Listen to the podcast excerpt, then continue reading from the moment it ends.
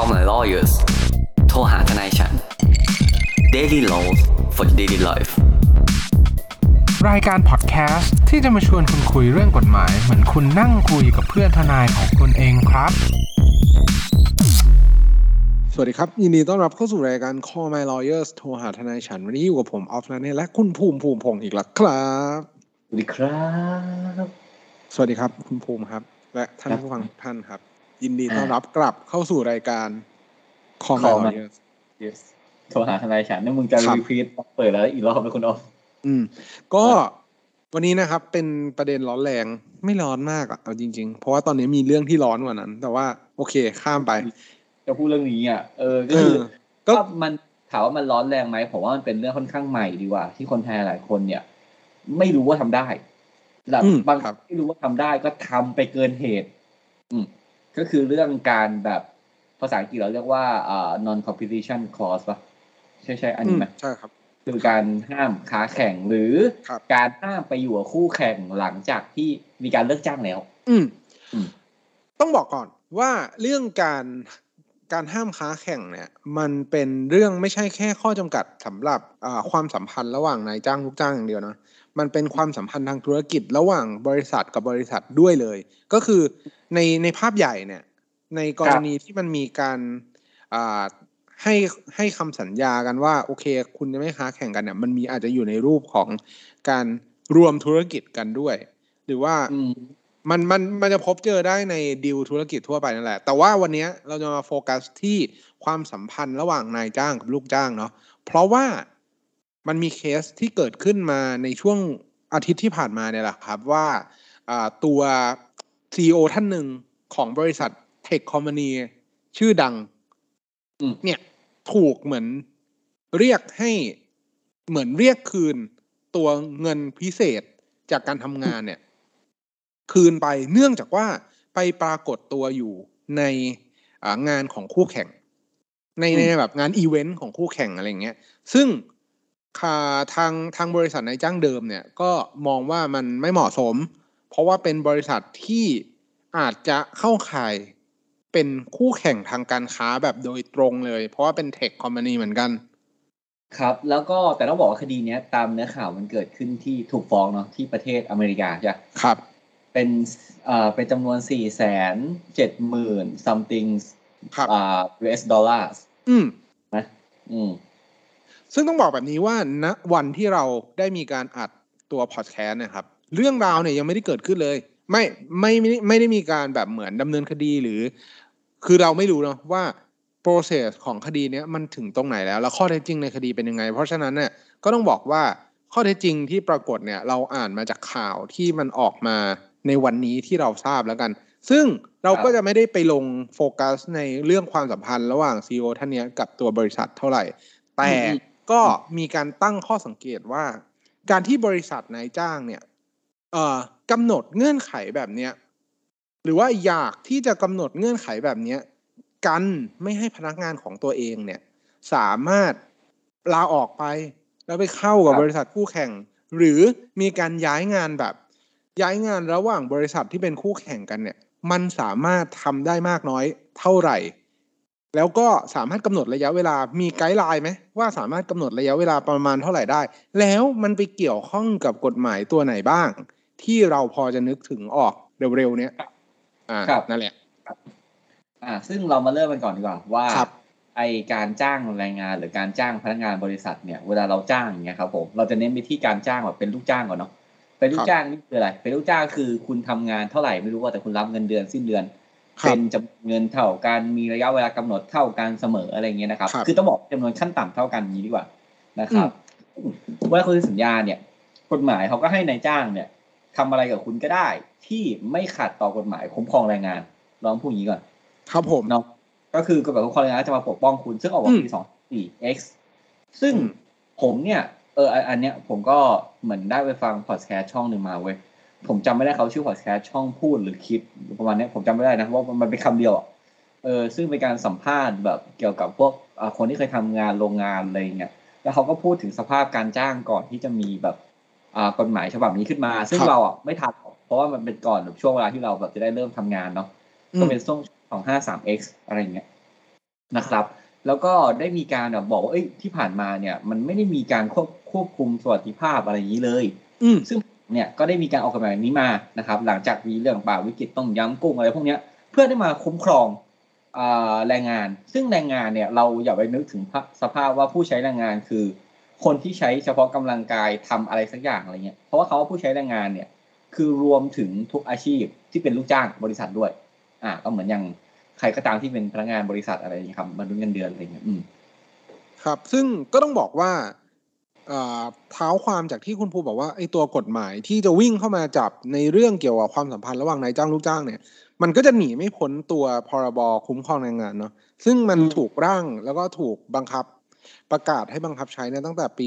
2540 กว่าๆโดยที่แต่ว่าในเรื่องเฉพาะเจาะจงในเรื่องนี้เนี่ย เฉพาะการกำหนดเงื่อนไขในสัญญาจ้างเนี่ย อันเนี้ยได้มีการอ่า มีการยกร่างหรือว่ามีการเสนอให้มีการปรับปรุงแก้ไขเพิ่มเติมกันน่ะ ในช่วงปี 6x ที่ผ่านมาถ้าผมจำไม่ผิดน่าจะเป็น 62 หรือ 63 นี่แหละ 2562 63 เนี่ย เพิ่มเรื่องข้อกำหนดในการ ที่จะกำหนดลงไปในสัญญาว่าจ้างข้อบังคับการทำงานหรือว่าความอะไรก็ตามที่มันเกี่ยวข้องกับความสัมพันธ์ระหว่างนายจ้างกับลูกจ้างเนี่ย จะต้องเป็นเรื่องที่สามารถบังคับใช้ได้และเป็นธรรม มันถึงจะสามารถบังคับได้ไม่เกินสมควรแก่เหตุนั่นเอง อืม ก็คืออยู่ในมาตรา14ทับหนึ่งป่ะใช่ไหมในในเรื่องนี้อะไรอย่างเงี้ยอะก็ซึ่งซึ่งตรงนี้ก็จะเป็นอย่างนี้นะครับ ผม ซึ่งเวลาที่คุณทำสัญญาอะไรอย่างเงี้ยนะครับเอ่อจ้างขึ้นมา มันก็จะมีข้อความระบุอยู่แล้วนะครับ ถ้าถ้าเขาเขียนสัญญาขึ้นมา เช่น ในระยะครับเวลาที่คุณทำงานอย่างเงี้ย คุณห้ามทำงานให้กับคู่แข่ง ถูกไหมครับที่ make sense ง่าย ใครๆก็เข้าใจว่าทำได้ แต่บางครั้งครับผมเนี่ย เวลาเราหรือนักกฎหมายหลายๆคนร่างเนี่ยเขาร่างไปถึงคู่สมรสอ่าแล้วรวมถึงการไปเป็นผู้ถือหุ้น การไปเป็นกรรมการไปเป็นอะไรพวกนี้ด้วย ไม่ใช่ไม่ใช่แค่การทำงานอย่างเดียวหรือ บางครั้งเนี่ยเขาไม่ได้เขาไม่ได้นับแค่ว่าเอ่อเป็นคู่แข่งของคุณอย่างเดียวนะครับ บางครั้งเป็นซัพพลายเออร์อย่างเงี้ยผมเป็นซัพพลายเออร์ภาษาไทยเราใช้คำว่าอะไรคุณอ๊อฟคู่ค้าไหมอืมครั บบางครั้งคู่ค้าของคุณเนี่ยคุณก็ไม่สามารถไปทำงานให้ได้ เพราะว่าไม่อย่างนั้นเนี่ยหลาย ๆ ครั้งมันอาจจะเกิดเหตุการณ์การทุจริตบริษัทเกิดขึ้นได้ยกตัวอย่างเช่นคผรับมเป็นบริษัทบริษัทหนึ่งที่ต้องมีการสั่งซื้อของเป็นจำนวนมากอย่างเงี้ยครับ ถ้าอยู่ดีผมเกิดพุทธิปัญญาขึ้นมานะครับ เกิดขึ้นมาบอกว่าแบบเออเนี่ยเอาของปกติเราซื้อที่ตลาด A4 แบบแพ็คหนึ่งแพ็คละห้าสิบาท ไม่เป็นไรเว้ยเดี๋ยวผมตั้งบริษัทตัวเองขึ้นมาอีกบริษัทหนึ่งไปเป็นนายหน้า ซื้อมาในแบบว่าราคามาขายบริษัท 50 บาทเท่ากันครับทั้งที่จริงแล้วไอ้บริษัทสำรองผมเนี่ยบริษัทที่ผมตั้งขึ้นมาเนี่ยไปซื้อมาแค่ 30 บาท อืมครับผมเพื่อไปกินหัวคิวกินกำไรตรงเนี้ยนะครับผมบางครั้งหอืลายมๆครั้งก็มีการกระทำนี้เกิดขึ้น ซึ่งไอการห้ามค้าแข่งหรือห้ามไปอ่าถือหุ้น หรือว่าไปเป็นกรรมการอะไรของอ่าบริษัทคู่ค้าหรืออะไรเงี้ยในช่วงเวลาทำงานเนี่ย ผมเชื่อว่าหลาย ๆ คนเนี่ยรู้อยู่แล้วว่ามันทำได้ แบบสามารถกำหนดอ่าข้อสัญญาข้อนี้ขึ้นมา เพื่อป้องกันการกระทำเหล่านี้ได้ครับแต่ในกรณีที่เกิดเป็นเคสเคสเนี่ยครับกับเทคคอมพานีเทคเนี้ยนะครับมันก็คือเกิดจากเป็นเขาเรียกว่าช่วง post เอ่อ employment เนาะก็คือช่วงหลังการจ้างงานนั้นครับๆอะก็คือว่าเรามาคุยกันวันเนี้ยว่าไอการจะเหมือนใส่เขาเรียกอะไรใส่บ่วงของคออะล่ามโซ่ไม่ให้เราไปทำงานบริษัทคู่แข่งเนี่ย เราต้องมีถ้าเราจะร่างข้อสัญญาข้อเนี้ย หรือการที่ข้อสัญญาเนี่ยจะมีในสัญญาของเราเนี่ย มันควรจะดีไซน์ออกมาแบบไหน แล้วแบบไหนกันหลักที่ทำออกมาแล้วจะเป็นโมฆะอะเอาเรามาเริ่มกันที่ง่ายๆก่อนคุณออฟครับ ถ้าเราจะทำข้อเนี้ยทำได้ไหมอะนี้ก่อนคือต้องบอกแบบนี้ครับว่าเวลาเราพิจารณาเรื่องข้อกำหนดที่เราจะใส่เข้าไปในสัญญาจ้างหรือข้อบังคับการทำงาน ใด ๆ ก็แล้วแต่เนี่ยครับกฎหมายที่จะวิ่งเข้ามานอกจากกฎหมายคุ้มครองแรงงาน เบื้องต้นแล้วที่เราพูดไปถึงเมื่อกี้ว่ามันจะต้องเป็นเป็นธรรมและสามารถบังคับใช้ได้อย่างอาพอสมควรแก่เหตุครันะบอีกอย่างหนึ่งอีกอีกตัวตัวบทกฎหมายหนึ่งที่อาจจะวิ่งเข้ามาจับในเรื่องนี้ก็คือเรื่องอาพรบข้อสัญญาที่ไม่เป็นธรรม เนื่องจากว่าตัวพรบเนี้ยจริง ๆ แล้วเอ่อมีผลบังคับใช้กับสัญญาหลาย ๆ เรื่องนะ ว่าอะเราต้องพิจารณาตัวพรบเนี้ย เพราะว่าตัวพรบเนี้ยจะวิ่งเข้ามา แบบเหมือนเขาเรียกว่าไงอะมาแบบโดยบังเอิญตลอดเลยว่า ในบางเรื่องที่มันเป็นเกี่ยวกับนิติสัมพันธ์ทางลายลักษณ์อักษรที่เป็นข้อสัญญาเนี่ย เราอย่าลืมที่จะพิจารณาตัวพรบนี้คเข้าไปในหลาย ๆ แง่หลาย ๆ มุม เพราะว่าในตัวพรบนี้เองนอกเหนือจากมาตราที่มันเป็นพูดถึงเรื่องการจำกัดสิทธิ์ในการประกอบอาชีพแล้วเนี่ย มันยังมีครับข้อสัญญาอื่น ๆ ที่เกี่ยวกับนิติกรรมอื่น ๆ อีกเยอะเลยนะลองไปไล่ดูเขาจะใช้คำว่า ข้อสัญญาไม่เป็นธรรมเนี่ยอาจจะรวมถึงกรณีแบบนี้ เช่นหนึ่งรองที่ห้าอะไรอย่างนี้ไป แต่เรื่องการจำกัดสิทธิ์ในการประกอบอาชีพเนี่ย ต้องบอกว่ามันมีแยกออกมาเป็นมาตราหนึ่งเลยแปลเพราะว่าขให้ข้อครับข้อสัญญาเนี้ยเขาเขาเหมือนก็โฟกัสระดับหนึ่งแหละว่าท้ายที่สุดแล้วความเป็นธรรมเนี่ย มันจะอยู่ตรงไหนกันแน่ อืมแล้วการที่ทำแบบเนี้ย มันสามารถทำได้มากน้อยขนาดไหนครับก็เป็นการพูดย้ำไปในอีก ตัวบทกฎหมายหนึ่งว่า การกำหนดเงื่อนไขการจำกัดการประกอบการจำกัดสิทธิ์ในการประกอบอาชีพเนี่ย จะมีผลบังคับได้เพียงเท่าที่มันมีความเป็นธรรมกับตัวลูกจ้าง และพอสมควรแก่การบังคับใช้เท่านั้น ครับ ซึ่งเดี๋ยวเราอ่านให้ผู้ฟังฟังดีกว่านะครับ ก็คือบอกว่าเขาบอกเลยว่าบุคคลในยย่อมมีเสรีภาพเนอะในการประกอบอาชีพ ถูกไหมอันนั้นมันจะไปอ้างถึงตัวเด็กรัฐธรรมนูญ อ่าถ้างั้นมารัฐธรรมนูญเลย ซึ่งนอกจากไอ้เรื่องของอ่าข้อสัญญาไม่เป็นธรรมเนี่ยก็มีเรื่องรัฐธรรมนูญอีกอืมข้อสัญญาไม่เป็นธรรมเนี่ยจะบอกว่าข้อนั้นเนี่ยใส่ไม่ได้ ใส่แล้วเป็นโมฆะใช่ไหมครับ ซึ่งรัฐธรรมนูญเนี่ยเป็นกฎหมายสูงสุดให้สิทธิครับคนทั่วไปบอกว่าอย่างแรกทุกคนเนี่ยครับผมก็มาตรา40เนาะบุคคลเนี่ยย่อมมีเสรีภาพในการประกอบอาชีพอ่าอันนี้คืออย่างแรกเราใครจะประกอบอาชีพอะไรก็ได้ใช่นี่แล้วคืแต่อคือมันเป็นเหมือนบทเปิด แบบเหมือนเปิดเรื่องเลยว่า ในเมื่อคุณเป็นบุคคล แล้วก็คุณเป็นประชาชนไทยที่อยู่ภายใต้กฎหมายเนี่ย คุณสามารถอืมทำอาชีพอะไรก็ได้ ตามที่คุณอยากจะทำอืม ครับอืมก็คือง่ายๆบอกเลยว่าเออเนี่ยใครมาจะจำกัดสิทธิ์คุณไม่ได้อะไรอย่างเงี้ยนะครับ ผมก็อันนั้นก็จะเป็นเรื่องต่อไป แต่คือรัฐธรรมนูญเนี่ยเขียนเป็นมุมกว้าง ว่าใครจะประกอบอาชีพอะไรก็ได้ แต่เวลาคุณเนี่ยเซ็นสัญญาเนี่ย คุณเป็นการจำกัดสิทธิ์ตัวเอง ถูกครัปะบเพราะเพราะว่าในจ้างเนี่ยเวลาเซ็นสัญญาจ้างเขาไม่ได้เซ็นฝ่ายเดียวถูกไหมครับ เราเซ็นด้วยครับอ่าแล้วก็มาดูกันอ่าอย่างแรกก็บอกพิจารณาข้อกฎหมายสามอย่างก็ปั๊บมาที่อะพรบคุ้มครองแรงงาน ตึ้งมาดูที่ข้อสัญญาไว้เป็นธรรมสองแล้วก็ดูที่รัฐธรรมนูญสามซึ่งรัฐธรรมนูญจริงไม่ต้องดูก็ได้เพราะก็แค่นี้แหละว่าใครทำอะไรก็ได้นะครับครับแต่ต้องแบบไม่ขัดต่อกฎหมายไม่ขัดต่อความมั่นคงอะไรก็ว่าไปอะอย่างนั้นอืมเสร็จปุ๊บคราวนี้ต่อมาแต่ว่ามีข้อสัญญาข้อนั้นแหละวันนี้คุณกำลังจะเซ็นสัญญาเว้ยแล้วคุณเจอ อืม เขาจะบอกว่าแบบ อะคือเอาผมเริ่มจากประเภทที่ทำได้ก่อนแล้วกันนะทำได้ก่อนอย่างแรกเนี่ยคุณจะเขียนข้อสัญญาข้อเนี้ยคุณต้องระบุครับ ว่าการห้ามประกอบอาชีพเนี้ยคือห้ามประกอบอาชีพอะไร ครับหนึ่งถูกไหมฮะคุณระบุให้ชัดเจนอะว่าเป็นห้ามประกอบอาชีพตำแหน่งนี้นี่หรือว่ารับผิดชอบเกี่ยวกับหน้าที่นี้นี่ในธุรกิจประเภทนี้นี่นี่อะอย่างที่สองที่คุณต้องกำหนดคือ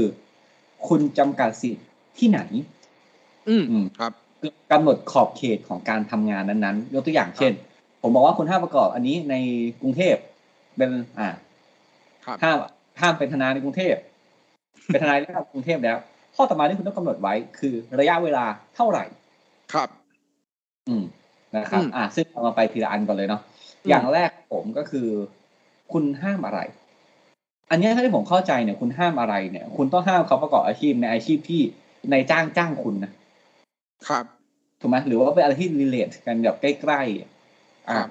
ยกตัวอย่างเช่นถ้าผมเป็นนักกฎหมายเงี้ยสมมติว่าผมเป็นนิติกรประจำบริษัท แล้วเขาบอกว่าห้ามผมไปเต้นแบบคาบาเล่อย่างเงี้ยถูกอืปะมห้ามผมไปเต้นแบบเออผมก็เอ้ามันเกี่ยวอะไรกัน อันนี้อาจจะไม่เป็นธรรมสำหรับผม ถูกไหมอืมครับเพราะมันไม่ได้ส่งผลกระทบต่อธุรกิจอะไรของตัวนายจ้างเลยคผรัมบจะเป็นนักเต้นหรือเปล่าเลยมันก็มันก็ไม่ได้เกี่ยวอะไรกับกับนายจ้างถูกไหมครับ อันนี้อย่างแรกครับอะคุณรับมีอะไรเสริมวันนี้ไหมครับ ซึ่งพื้นฐานของคำว่าการเอ่อประกอบธุรกิจแข่งขันกับนายจ้างเนี่ย เรามาพิจารณาตรงนี้นิดนึงว่า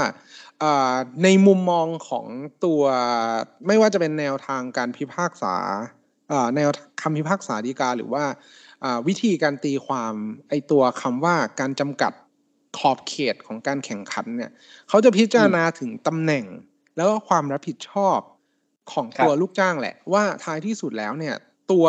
ลูกจ้างเนี่ยมีหน้าที่อะไรในการทำงานให้กับนายจ้างนั้น แล้วเวลาย้ายไปอ่าในบริษัทคู่แข่งเนี่ย อันไหนบ้างที่มันจะส่งผลกระทบกลับมาที่ตัวอ่านายจ้างเดิม นั่นหมายความอืมว่ามันก็จะต้องมีความสัมพันธ์แล้วก็มีความเกี่ยวข้องกันในระดับหนึ่งว่าท้ายที่สุดแล้วเนี่ย เราก็ไม่อยากจะบอกว่าอาชีพไหน หรือว่าตำแหน่งโพสิชันไหนบ้าง ที่จะโดน หรือว่ามีลักษณะว่าเป็นการน่าจะโดนอะน่าจะโดนเข้าข่ายสำหรับการถูกจำกัดในข้อนี้บ้าง เพราะว่ามันก็ถือว่าเป็นเป็นการแบบเหมือนจะบอกว่ายังไงเดียขึ้นอยู่กับว่าประเภทของธุรกิจนั้นๆเนี่ยเขาพิจารณาว่าอันเนี้ยมันสำคัญกับตัวบริษัทนายจ้างมากน้อยขนาดไหนอยู่ดี แต่ทั้งนี้ทั้งนั้นแล้วเนี่ย เรื่องการสโคบ หรือว่าขอบเขตของการทำงานเนี่ยก็อยากจะให้โฟกัสว่ามันจะต้องเป็นหน้าที่ที่รีเลทกัน ไม่ใช่อย่างที่คุณภูมิยกตัวอย่างเนาะว่า อ่าเป็นนักกฎหมาย แต่ว่าห้ามไปเต้นคาบาเล่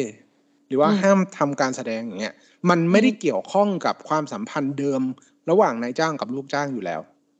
ครับ ซึ่งอันนี้ผมยกตัวอย่างเป็นคร่าวๆเป็นใส่สัญญาที่ผมเคยเห็นมาแบบผ่านตามาแล้วกันนี้นะครับ ครับ ก็อาจจะเป็นพวกตำแหน่งแบบเซลล์ อืม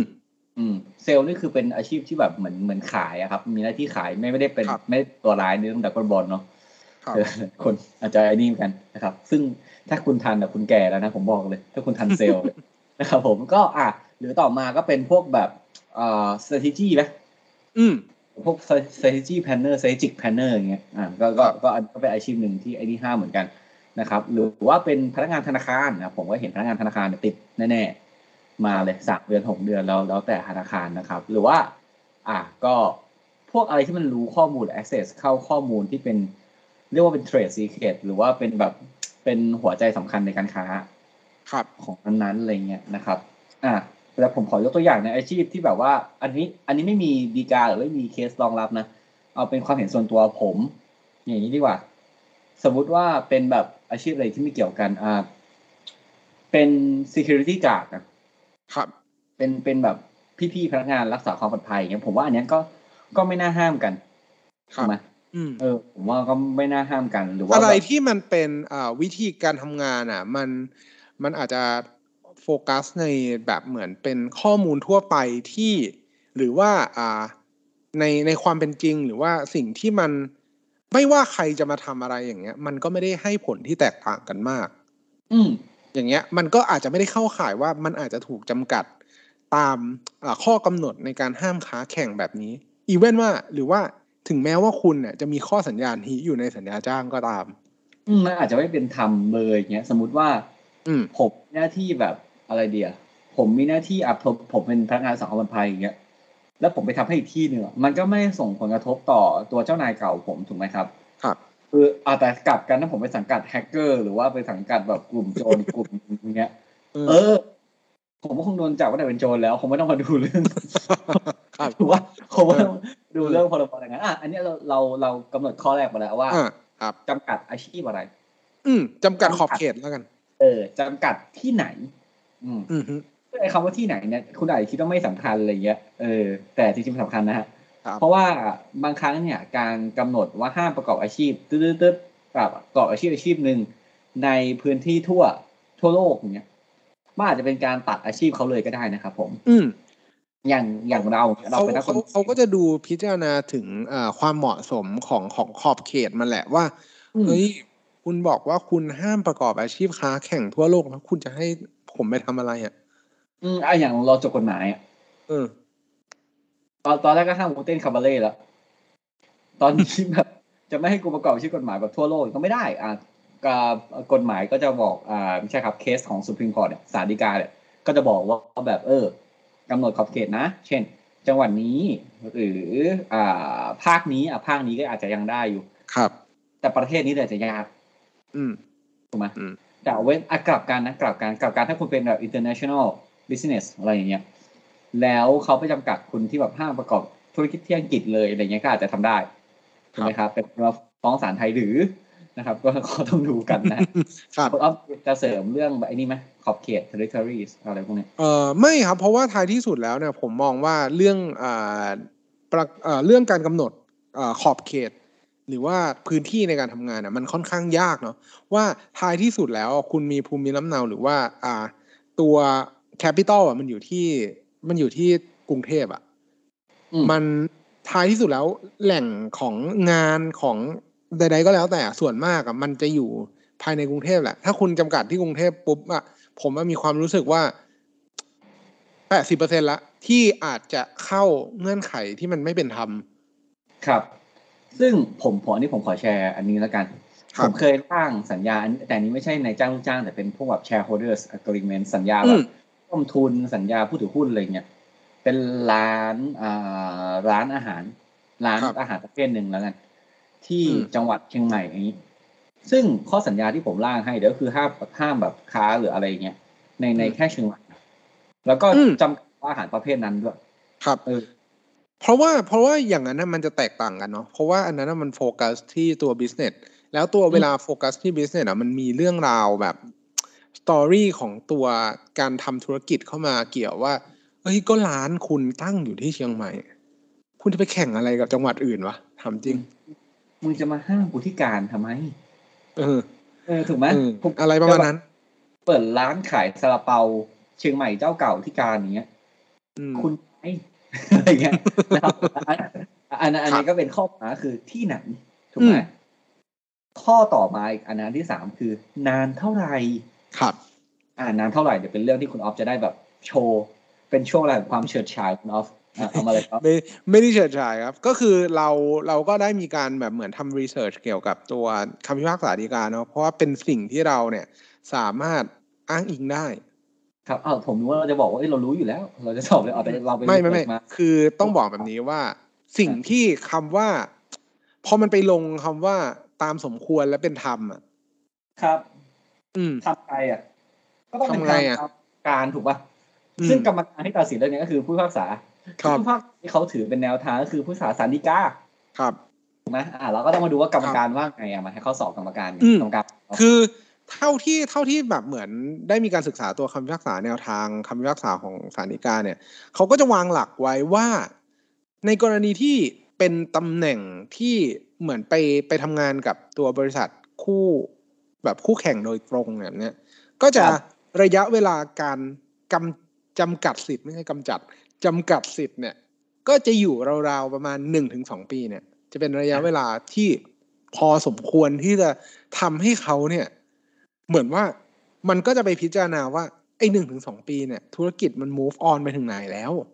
ข้อมูลหรือว่าข้อมูลความลับ trade secret know how ต่าง ๆ เนี่ย มันก็ถูก develop กันไประยะหนึ่งแล้ว นั่นหมายความว่ามันก็เป็นระยะเวลาที่พอสมควรแก่เหตุที่จะไปจำกัดไม่ให้เขาอะไปทำงานกับบริษัทคู่แข่งหรือเปิด เราเราพูดถึงการประกอบธุรกิจค้าแข่งด้วยนะ อย่างเช่นลาออกไปทำเองลาออกไปเป็นเจ้าของกิจการอะไรแบบนี้เนี่ย ก็เป็นระยะเวลาพอสมควรและเป็นธรรมก็คือประมาณ1นถึงสปี หากว่าเป็นการแข่งขันแบบโดยตรงและได้รับผลกระทบกับตัวบริษัทนายจ้างเดิม อืม ซึ่งไอ้หนึ่งถึงสองปีเนี่ยเท่าที่เราถอดรหัสมาเนอะก็ไม่มั่นใจว่ามันมันมันถูกครับหรือเปล่าเปอร์เซ็นต์เนาะเราต้องบอกว่าอืมหนึ่งปีเนี่ยอาจจะเป็นเรื่องของการกำหนด general ครับผมอาจจะตัวอย่างเช่นแบบผมทำธุรกิจอาหารอย่างเงี้ย อาจจะบอกว่าอาหารทุกประเภทอะไรเงี้ยอ่าหนึ่งปีอะไรเงี้ยอาจจะอาจจะโอเคในอืมในจบนั้นๆอะไรเงี้ยนะฮะครับแต่ถ้าเป็นเรื่องของสองปี อ่าก็อาจจะเป็นเรื่องของคู่แข่งโดยตรง อืมคู่แข่งโดยตรงแบบมีเงื่อนไขที่ว่าอาจจะมีการแย่งลูกค้ากันเกิดขึ้นเลย ใช่ เหมือนยกตัวอย่างเช่นผมอ่าเป็นทำบริษัทพิซซ่าบริษัทหนึ่งนะครับ ที่เป็นบริษัทพิซซ่าแบรนด์สีอ่าแดงเขียวแล้วกัน ครับอ่ามีค่ายค่ายหนึ่งนะครับ ก็สั่งส่งร้อนตรงเวลาส่งช้าก็ช้าไปนะครับก็แล้วก็ผมก็ไปทำกับอีกอันหนึ่งอ่า ที่แบบเป็นคู่แข่งโดยตรงบริษัทพิซซ่าเหมือนกันเน้น delivery การนี้อาจจะเป็นเรื่องของอาจจะสองปี ซึ่งไอการที่ผมจะไปทำแล้วโดนห้ามได้อย่าลืมนะครับ ผมเป็นคนส่งพิซซ่าไม่รับนะอืมว่าเพราะว่าการที่ผมรู้จักบ้านลูกค้าดี ไม่ได้แปลว่าใครบริษัทเสียเปรียบหรือได้เปรียบถูกปะใช่เช่นแบบ ถ้าได้คนนี้ไปแม่งคือแบบ runner มือหนึ่งอะเป็นแบบไรเดอร์มือหนึ่งของเราอะสามสิบนาทีที่ชัวร์ทันชัวร์อย่างเงี้ยอย่างเงี้ยก็ก็ไม่เกี่ยวมันต้องเป็นอารมณ์ประมาณว่า รู้หมดว่าต้องมาเซจี้ยังไงอะไรอย่างเงี้ยอืมเออหรือว่าแบบก็คือคุณภูมิกำลังจะบอกว่านอกเหนือจากระยะเวลาที่เราพูดกันเนี่ยหนึ่งปีสองปีหรืออะไรก็แล้วแต่เนี่ย เราต้องไปพิจารณาถึงขอบเขตการจำกัดด้วยครับแล้วก็ความเกี่ยวข้องกับตัวหน้าที่ของตัวพนักงานที่จะออกไปประกอบธุรกิจค้าแข่งหรือว่าไปเป็นไปอยู่กับอ่าบริษัทที่เป็นคู่แข่งโดยตรงของนายจ้างเดิม อืมครับครับอืม ซึ่งถ้าเราดูตามคำพิพากษาสารดีกาที่ผ่านมาเนี่ย ไม่ได้แปลว่าถ้าเขากำหนดมาสิบปีคุณเห็นหวานหมูคุณเซ็นเลยข้อข้อนี้เป็นโมฆะอย่างเงี้ยไม่ใช่นะอืมคือเอ่อให้ผมเข้าใจเนี่ยศาลอาจจะปรับลดเหลือปีหนึ่งครับ ปีให้ตามแต่สมควรของศาลนั้นๆ ซึ่งอืมในการปรับลดเนี่ย ไม่ได้อ่าคำนวณแค่ระยะเวลาอย่างเดียวนะครับ บางครั้งเนี่ย อันอันนี้เอาแบบประสบการณ์ส่วนตัวที่ทำคดีนี้พวกนี้มาเลยนะคือบางครั้งไอ้ non competition clause อย่างเงี้ยนะครับ มันอาจจะมีเรื่องแบบเอ่อเขาเรียกอะไร penalty ค่าปรับเบี้ยปรับ ครับมีเบี้ยปรับมาด้วยอะไรเงี้ยนะครับผมซึ่งการกำหนดเบี้ยปรับบางครั้งมันกำหนดเวอร์ครับ ครับเงินเดือนผมหมื่นห้าอืมแต่คุณกำหนดเบี้ยปรับว่าถ้าผมทำผิดผมเสียล้านหนึ่งบางครั้งอืมไปฟ้องในศาลเนี่ยศาลมักจะปรับลดให้ นอกจากปรับลดให้เนี่ย บางทีอาจจะเป็นการ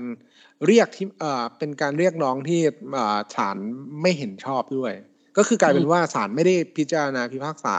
อนุญาตให้แบบมีการเรียกอะไรเงี้ยอ่าซึ่งไอไอตรงเนี้ย ผมก็แบบเหมือนเท่าที่ผมทำหลาย ๆ คดีที่เป็นทั้งฝั่งคนฟ้อง แล้วคนถูกฟ้องเนี่ยอะอันนี้ อันนี้ผมไม่ไม่ไม่ยืนยันว่าแบบมันไม่ใช่คำพิพากษาในการในประสบการณ์ที่เจอมา ส่วนใหญ่เนี่ย จุดจุดตัดหรือจุดจบของพวกค่าเบี้ยปรับที่มาจะออกมาตามคำพิพากษาเนี่ย มันจะเป็นเงินเดือนของที่ใหม่เว้ยอืม แล้วคูณด้วยจำนวนเดือนที่เขาทำที่ผ่านมาเลยจำนวนเดือน ถ้าสมมติเขาทำครบไปแล้วเนี่ยก็จะโดนเดือนของข้อห้ามนั้น ครับอาจจะสมมติว่าผมทำหมื่นห้าใช่ไหมครับได้ได้เงินเดือนที่ใหม่หมื่นห้าผมทำมาสิบเดือนก็ศาลจะปรับแสนห้าถ้าผมเข้าใจอาจจะอาจจะเป็นอย่างนั้น ซึ่งบางครั้งเนี่ย บริษัทนายจ้างใหม่เนี่ยแม่งรู้เรื่องนี้เว้ยแต่เขาอยากได้ตัวคุณอะเขาก็ยินดีเสียค่าปรับให้คุณบางครั้งนะเท่าที่ผมเห็นนะเออมก็ก็มีเหมือนกันหรือ บางครั้งนายจ้างใหม่ไม่รู้อะ แล้วไอ้บริษัทที่เป็นนายจ้างเก่าก็พยายามจะฟ้องนายจ้างใหม่ ที่ในศาลแรงงานอะไรอย่างเงี้ยเพื่อเขาเอาเข้ามาเกี่ยวข้องด้วยซึ่งเราจะบอกก่อนว่า ถ้าลูกจ้างคุณอะย้ายไปอยู่บริษัทคู่แข่งบริษัทคู่แข่งเนี่ยไม่ได้ผิดนะเว้ยอืมฟ้องเขาเนี่ย คุณไม่ได้มีเขาเรียกอะไรบุคคลสิทธิ์หรือมีสิทธิ์อะไรเกี่ยวข้องไปถึงเขาเขาไม่ได้เกี่ยวอะไรกับคุณ คุณกับเขาแค่ไม่ชอบหน้ากันเฉยๆเขาเป็นคู่แข่งกันถูกป่ะคุณไม่สามารถฟ้องเขาได้ คุณก็ต้องฟ้องได้แค่ลูกจ้างคุณ ลูกจ้างเก่าคุณอะไรอย่างเงี้ยนะครับ เหมือนกัน เหมือนเรากับแฟนเก่าเราอะแฟนเก่าเรามีแฟนใหม่อะแฟนใหม่แฟนเก่าเราไม่ได้ทำที่อะไรผิดเลยนะเราแค่เหม็นหน้าไม่เฉยๆอันนี้ต้องบอกทีก่อน ถ้าเราเป็นอะไรเราต้องลงที่แฟนเก่าเราครัแต่บซึ่งจบก็จบจบๆเลยเหอะผมว่านะถ้าถ้าอืมทำได้นะครับอันในกลุ่มนี้นะครับผมก็คืออาค่าปรับมันเป็นอย่างนี้เอาคุณเอามีอะไรเสริมประเด็นนี้ไหมพวกเนี้ย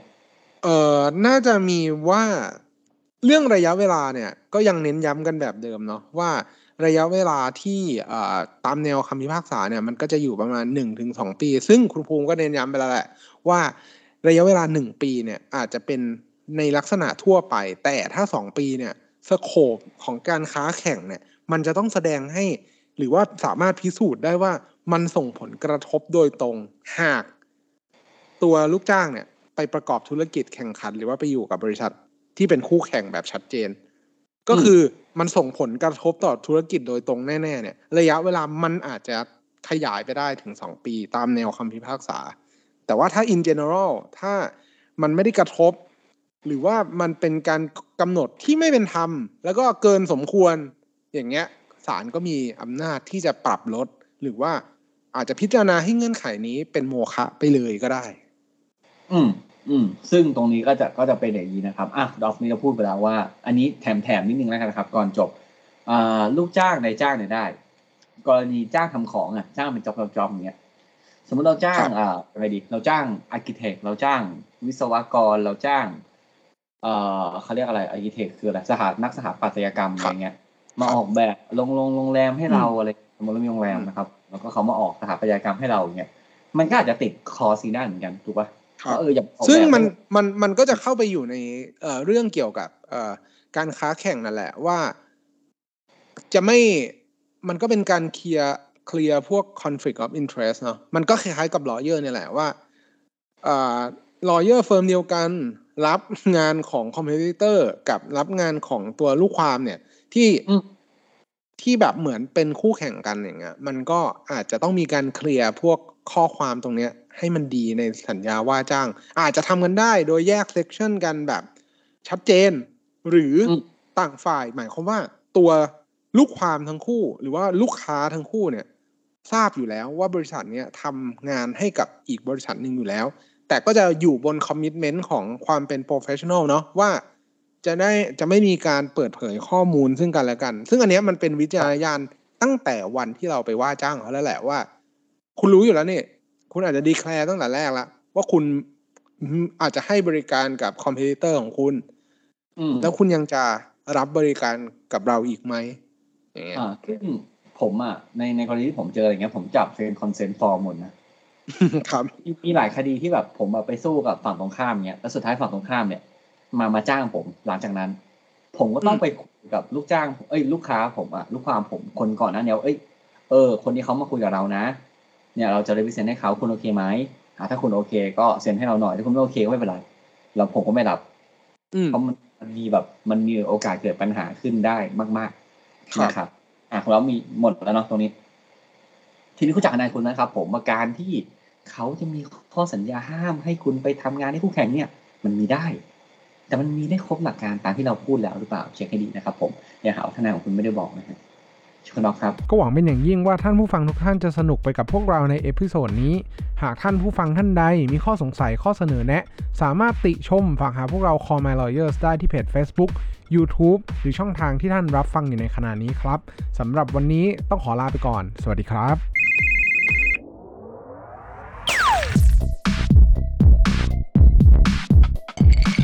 Daily laws for daily life.